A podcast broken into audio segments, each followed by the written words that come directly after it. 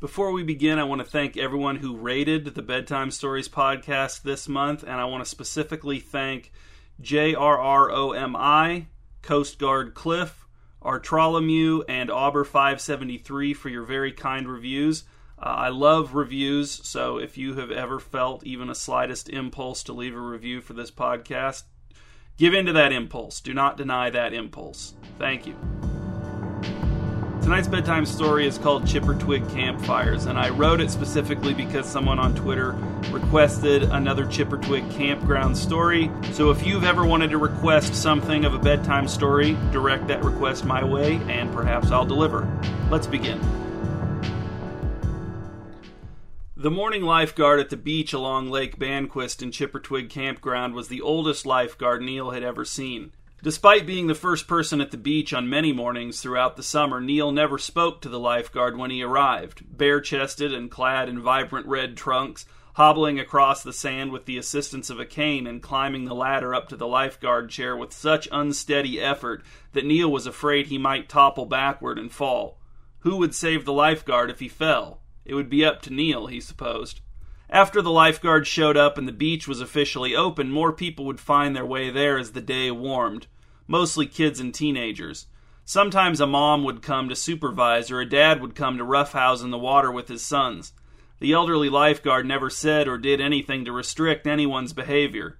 Neil never saw him leave his chair for any reason until his shift ended at noon, at which point one of the more conventionally aged lifeguards would take over, and the swimmers and sunbathers would suddenly find themselves swimming and sunbathing on a beach exactly like the one on which they had just been swimming and sunbathing, except with enforced rules.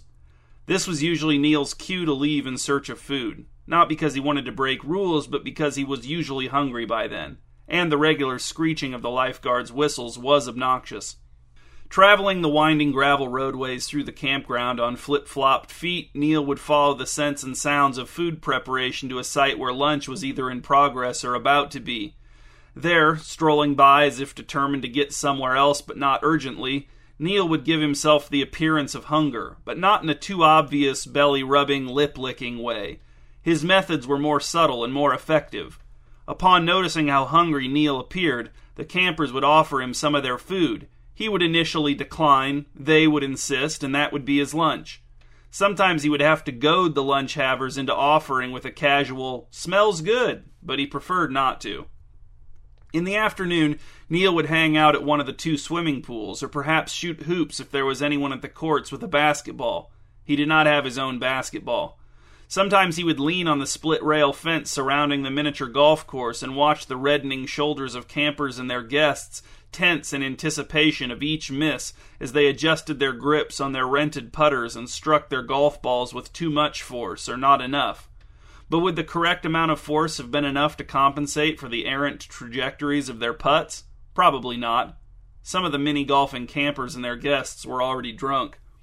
Sometimes Neil would watch children swarm around Chippy, the mascot of Chippertwig Campground, who should have been a chipmunk, obviously, but was instead an anthropomorphic twig. Chippy made scheduled appearances in the campground throughout the day, though Neil had seen him often enough to know that it wasn't always the same person in the suit. He could distinguish the different chippies by their postures, strides, which hands they waved with, and so on. Once, a middle aged woman had invited Neil to play horseshoes with her. He had accepted and won easily. The woman had grudgingly handed Neil ten dollars as he left, which surprised him. He hadn't known they were playing for money. Another time, a man sitting on a picnic table and holding a guitar had waved Neil over and asked, Can you teach me to play guitar? He was disappointed when Neil had refused to even try. Another time, Neil had witnessed a golf cart collision that resulted in a funny confrontation wherein one driver berated the other driver while the other driver just shook his head and said, That's not how I see it, over and over. Sometimes Neil went back to the beach to read. He had a collection of bad books that he'd found at various locations in the campground, but he enjoyed reading them because they had belonged to real campers. Reading the books made him imagine the kind of camper who had originally selected the book, who may have even paid full cover price for the book. Once the sun began to set, and after acquiring another meal by appearing to be hungry in close proximity to grilling meat, Neil contented himself with wandering. He loved dusk in Chippertwig Campground. He felt more anonymous in the gathering darkness, which made him feel more like a legitimate camper, one who had paid good money for his spot, and whose presence in Chippertwig Campground was therefore unimpeachable. He watched out for the careenings of the youth driven golf carts, accepting all close calls with benevolent smiles probably unseen by the youths. He did not direct his feet. He embraced the tackiness of the nighttime decorations adorning some of the lots, the strings of colored lights, the strings of white lights, the light up beer signs, the neon lights fashioned in flamingo shapes, palm tree shapes, rainbow shapes, indecipherable shapes, sun and moon shapes. And then campers would begin to lean toward bed. Their fires shrank and turned deepening shades of red as the campers stared into their centers. The campers' eyes became heavy lidded from tiredness, alcohol, and perhaps as a natural defense against smoke. Their conversations were hushed out of respect for earlier turners in, or else they weren't. Sometimes they were very loud, and as Neil passed, he would hear campers in adjacent campsites complaining of their neighbors' noisiness, their aggrieved whispers reaching him through thin tent walls and open RV windows positioned just above RV beds.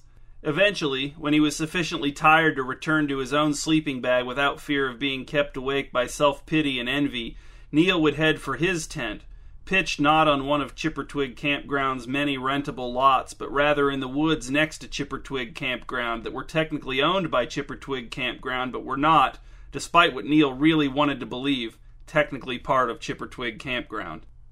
This late summer weeknight, after most schools had started again, Neil walked through Chippertwig Campground in search of camping scenes that would help to forestall the constricting feeling that the end of the camping season always brought down on him but camping scenes of any kind were few and far between, and those that Neil could find were mostly depressing.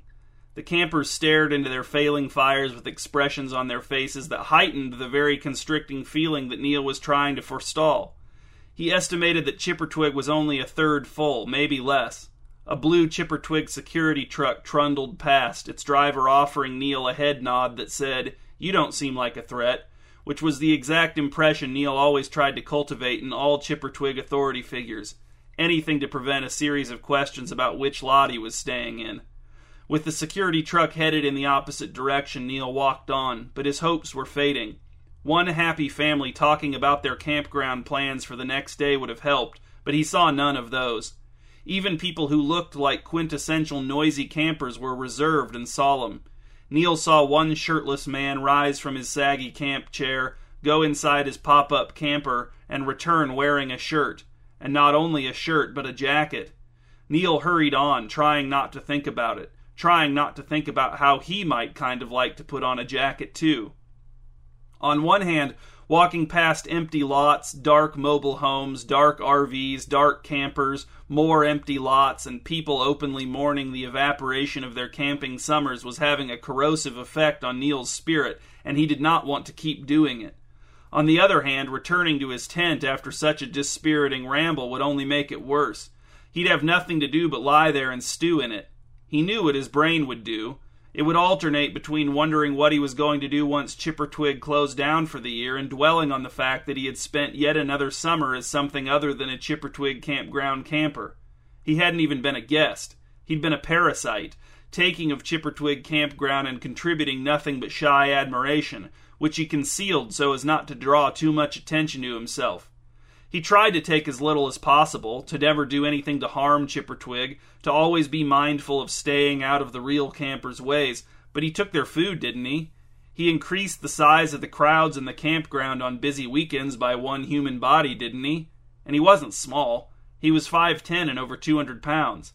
He often let people in front of him to use the bathroom if there was a line, but he couldn't let everyone in front of him, could he? As Neil's mood spiraled, his feet acted on their own and carried him through an especially desolate portion of the campground, one he rarely visited. The trees in this area were tall and thick trunked. Sometimes during storms they dropped branches on the vehicles of campers, and those campers tried to get Chippertwig to pay for repairs. Neil didn't know if they succeeded or not. He didn't know whose side he was on. He loved Chippertwig, but Chippertwig wouldn't be Chippertwig without its loyal campers, so he loved them too. The leafy canopy over Neil's head obstructed the moonlight, and the gravel road beneath the soles of his flip flops was now more of a dirt road with strips and pockets of gravel here and there. Some of the mobile homes in this part of the campground were not only dark now, but were always dark, even during the 4th of July weekend. And not just dark, but also run down. The river wasn't far away, but it was too lazy to hear, even in the grim silence. Neil heard something, though. He heard voices, two of them, male and laughing. Their laughs were not nice exactly, but neither were they strained, nor forced, nor hollow, and those qualities drew Neil toward them. Were the young men, they sounded young, at a campsite? No, they were coming around the corner toward him. He heard the scuff of their feet on the road, their voices getting louder. Their silhouettes appeared then, both of them tall and lanky. He saw their heads move in such a way that it was clear they had seen him, but they did not let his presence interrupt their conversation, the specifics of which Neil could now hear, although he couldn't really make sense of it. Remember the look on his face when he was bearing down on you in his van? Yes, of course, vividly. In the school parking lot. It was a look of glee. He wanted to run you over. Oh, yeah, he was thrilled when I stepped in front of his van. Although it looked like he was cackling when you stepped out of the way. He was definitely cackling. From his perspective, I challenged him and he called my bluff and defeated me. Hey guys, said Neil. He could just barely see their faces. They were in their early 20s, he guessed, eight or ten years younger than him. They gave him friendly nods and said, hey, in almost unison. Neil stopped and pivoted to face the young men as they passed, which caused them to stop and turn to face him too, expectant. Mildly expectant, maybe a little annoyed, but not showing it. Not showing it enough for it to be visible in the dark, anyway. How's it going? asked Neil either meeting or failing to meet the young men's expectations, but certainly not surpassing them. Pretty good, said the young man wearing a baseball cap tilted back on his head to reveal a receding hairline. Nice night. Yeah, said Neil. Why had he stopped them? What did he want from them? The other young man, the taller of the two, with broad shoulders and glasses, asked, Are you staying here in the campground? Yes, said Neil, pleased with his ability to deliver his lie quickly and casually. Even so, he felt compelled to add a little extra to it. Why else would I be here now? The young men grinned. Well, we're here now, said the young man in the cap. Are you not staying here? asked Neil. No, I live a few miles down the road from here, said the young man. We just like to come here to walk around at night. Oh, that makes sense, said Neil. It's great here, obviously, but still, just walking around in Chippertwig isn't the same as actually staying here. The young men glanced at each other and smiled as if Neil weren't standing there. What? said Neil. Wouldn't you want to stay here sometime? No, said the taller young man. I would not. The other one laughed. Neil was grateful for the darkness as he felt the blood rushing into his face. So why are you here? It's interesting, said the young man in the cap. We like to observe Chippertwig culture. So you think you're too good to stay here, said Neil. You like to come here to walk around and laugh at, uh, us. You think this whole place and all these people are just like classless and tacky and corny. It's just not our thing, said the young man, but if you enjoy it, don't let us stop you. He and the taller young man turned to continue walking. But Neil wasn't finished with them. If you're not paying to stay here or an invited guest of someone who is paying to stay here, then you're not allowed in Chippertwig Campground. You can't just come in here and do whatever you want unless you pay or you're invited. So you have to leave. If you want to make fun of Chippertwig, then pay for a spot and stay here. Maybe then you'll realize that no one cares if we walk around, said the taller young man over his shoulder. They would if they knew you were breaking the rules, said Neil. Everyone would. The campers, security. The young men turned toward him. They were distant enough now that their facial features were again indistinguishable. So are you going to tell on us? asked the young man in the cap. Is that what you're saying? I won't have to if you just leave, said Neil. Why can't you just let us wind down our season in peace? This is a hard time for us. The campground is going to close soon, and we won't be able to come back until late next spring. And who knows what our lives will be like then? Who knows what the world will be like then? That's weighing on all of our minds right now, and you two walking around and ironically enjoying this place that means so much to us isn't helping. It's making it worse. Both young men snorted. You're looking for reasons to be upset, said the taller one. You're falling apart because you have to go back to living in a real house soon, and you won't be able to spend all day driving back and forth to a convenience store buying one burger condiment at a time. Don't blame us. It's relaxing here, said Neil. What's so stupid about relaxing? Everyone likes to relax. The young men laughed, and this time it was openly mocking. If security catches you, they might ban you for life, said Neil.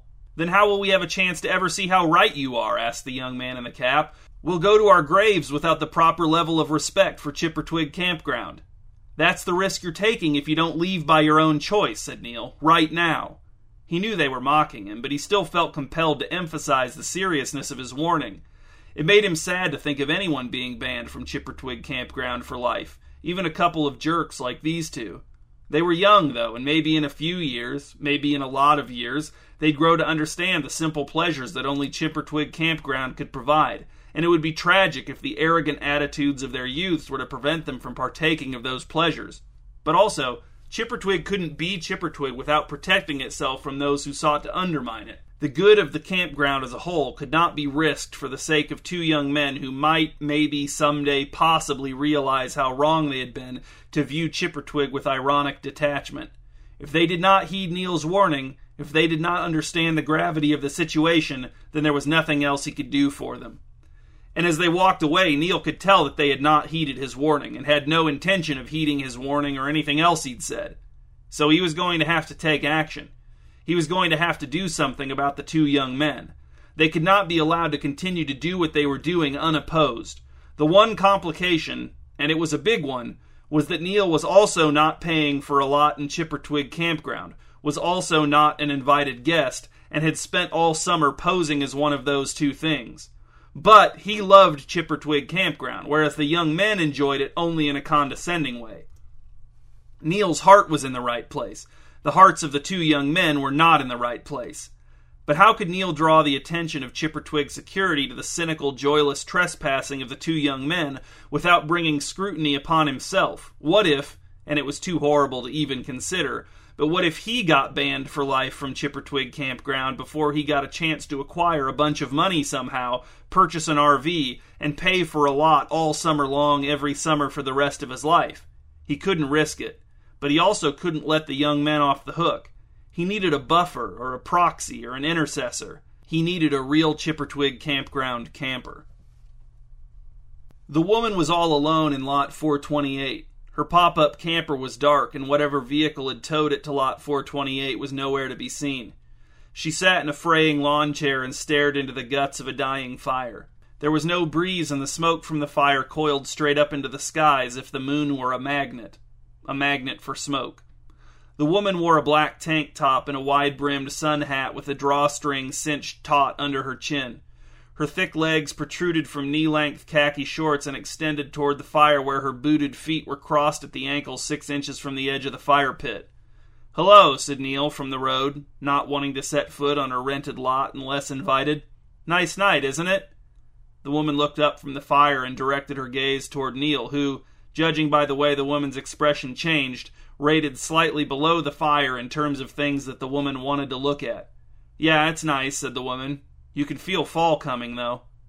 I suppose so, said Neil, being agreeable despite having spent the last week making a conscious effort to not feel fall coming.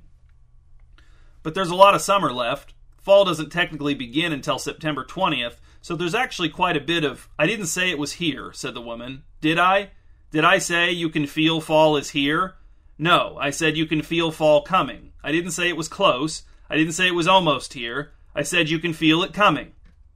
That's true, said Neil. He needed to capitulate to this woman if he was going to convince her to contact Chippertwig security about the two young men.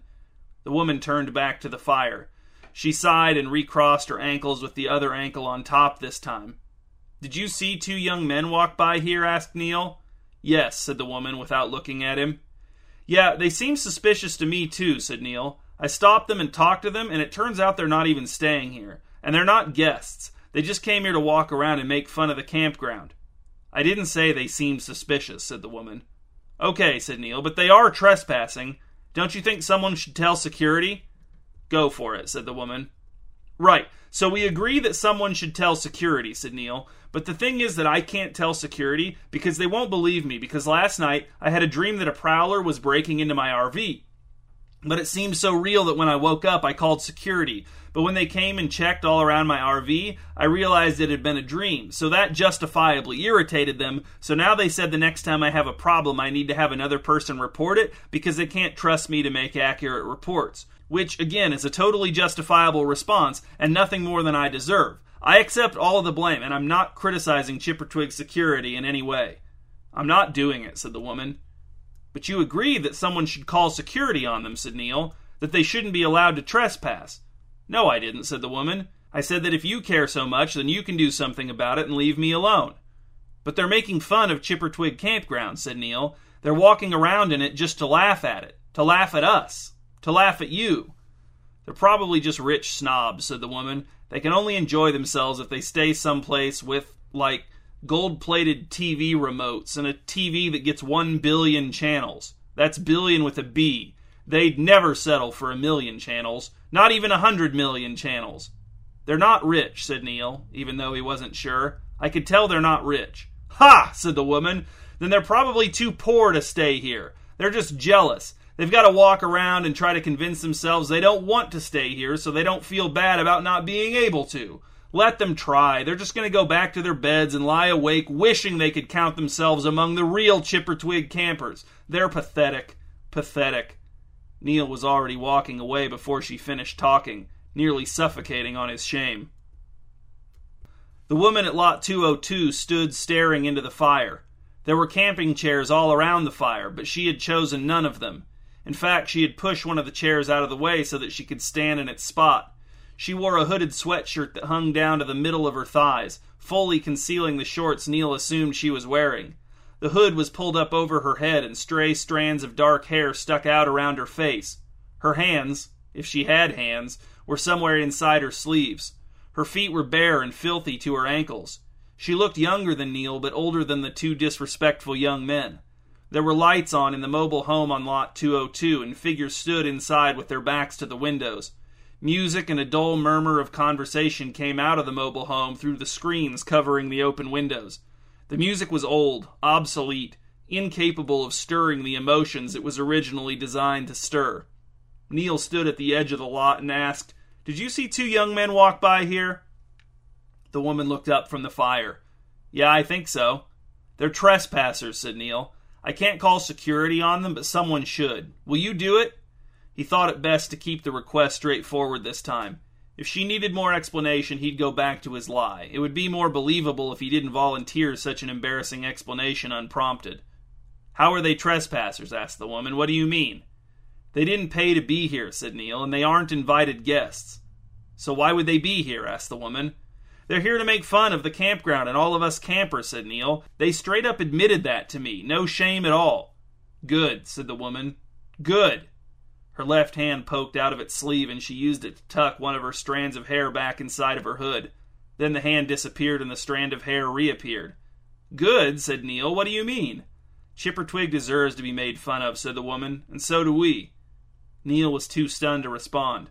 Look around you, said the woman. Is this any way to live? Devoting entire weekends to leisure? Entire long weekends to leisure? Three day weekends, four day weekends, devoting entire vacations to leisure, one week, two weeks, devoting an entire season to leisure, devoting the best season to leisure. It's unconscionable.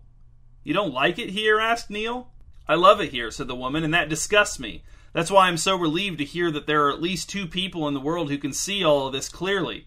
Maybe their contempt will prod some of us to break free. We can hope. We can pray. Oh, I hope it's me. I pray it's me.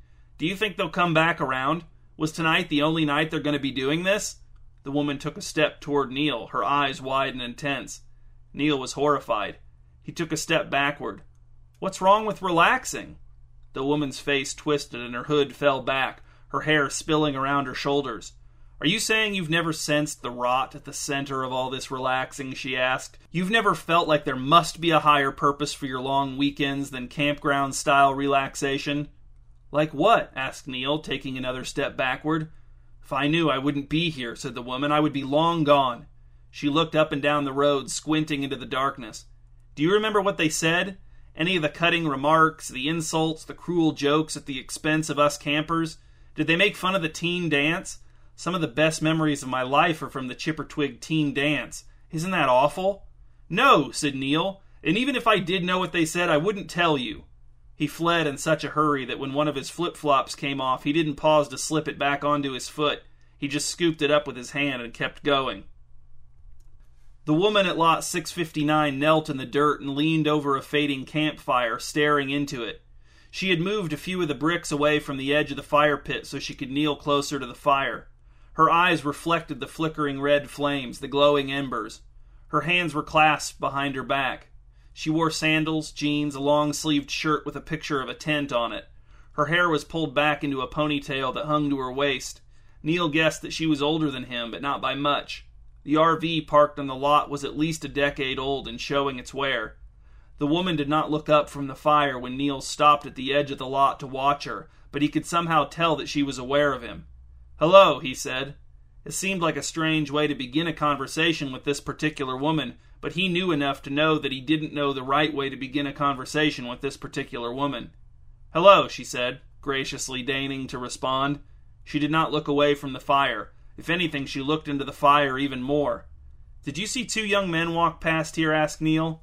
Yes, said the woman, the trespassers, the ones mocking the campground.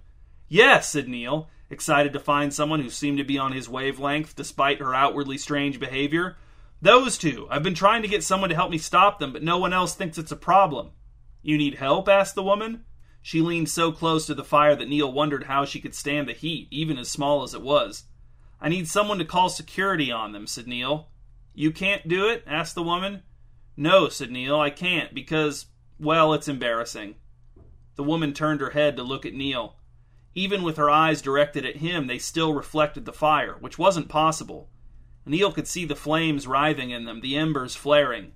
Oh, said the woman, you're a trespasser too. You're afraid that if you contact Chippertwig security to get rid of those two young men, then they'll discover your infraction as well.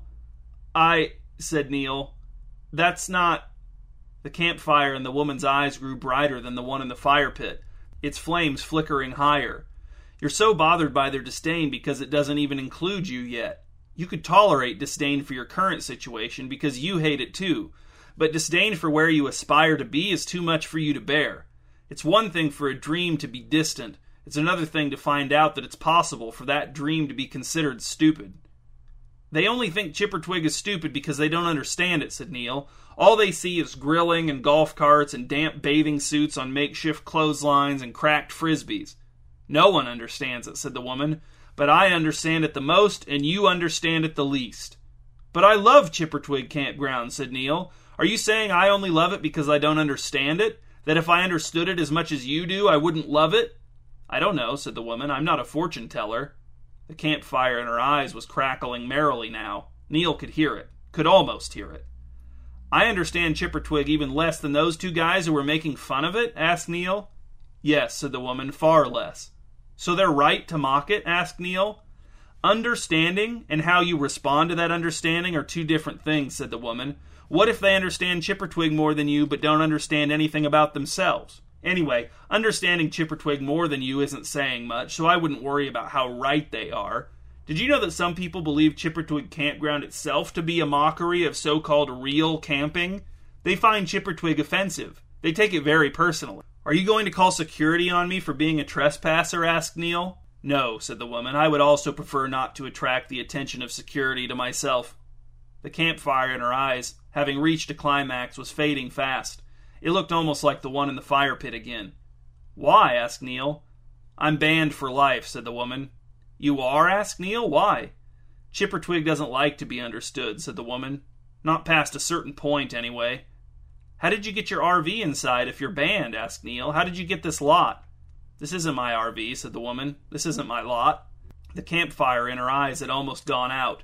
Only a faint glow remained. Excuse me, she said and she turned her eyes back to the fire, the real fire, and stared into it so deeply that Neil thought her eyes might actually suck the campfire through her face and into her head. Back in his tent, lying on top of his sleeping bag instead of inside of it, despite the chill in the air, Neil could not sleep. The closest lot was less than a hundred yards away through the woods, but Neil felt as if it were a hundred miles away. He hated that feeling. He wondered if the two young men were gone now, back to their beds and their rooms and their houses outside of the campground, or if they were still walking laps, ridiculing Chippertwig unimpeded, ignored or even welcomed by those who should have been doing everything in their power to stop them. Neil rummaged through his backpack until he found his matches and a small notebook, unzipped his tent, and crawled out into the woods. A twig snapped nearby, a sound Neil had finally grown used to hearing. It no longer made his heart race. Wisps of fog had crept in among the trees, and as Neil made his way down to the runoff river, gathering dry sticks along the way, he found that it was thickest over the slow flowing water. He found a level spot on the bank and formed a small ring out of rocks he pried from the mud. Within this ring, he arranged his sticks, added a few torn pages from the notebook, and struck a match. Soon his fire was healthy. Not big, but sustainable. He fed it two larger sticks, which the fire happily began to consume. He repeated this process for a while.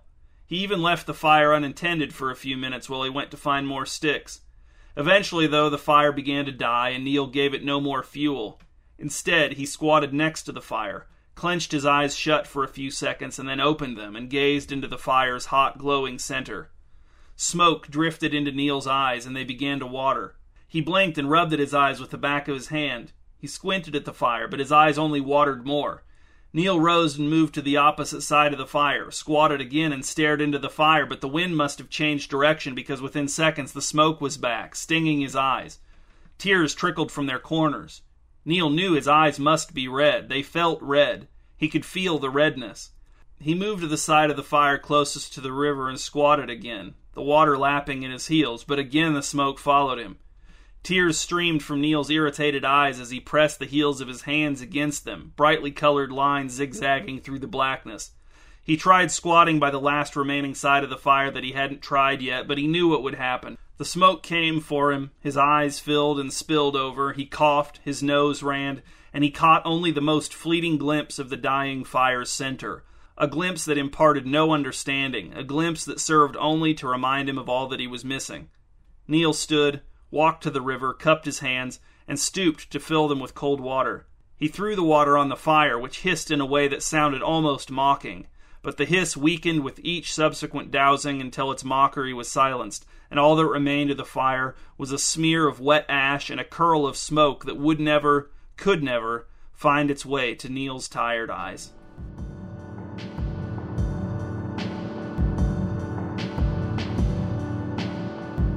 I'm Adam Drent. Thanks for listening to this bedtime story. Please rate and review this podcast on iTunes. And if you want to read bedtime stories and answer discussion questions, you can do so at www.hugepop.com. There you can also find links to One Man's World and the music I make as the Mispronouncer.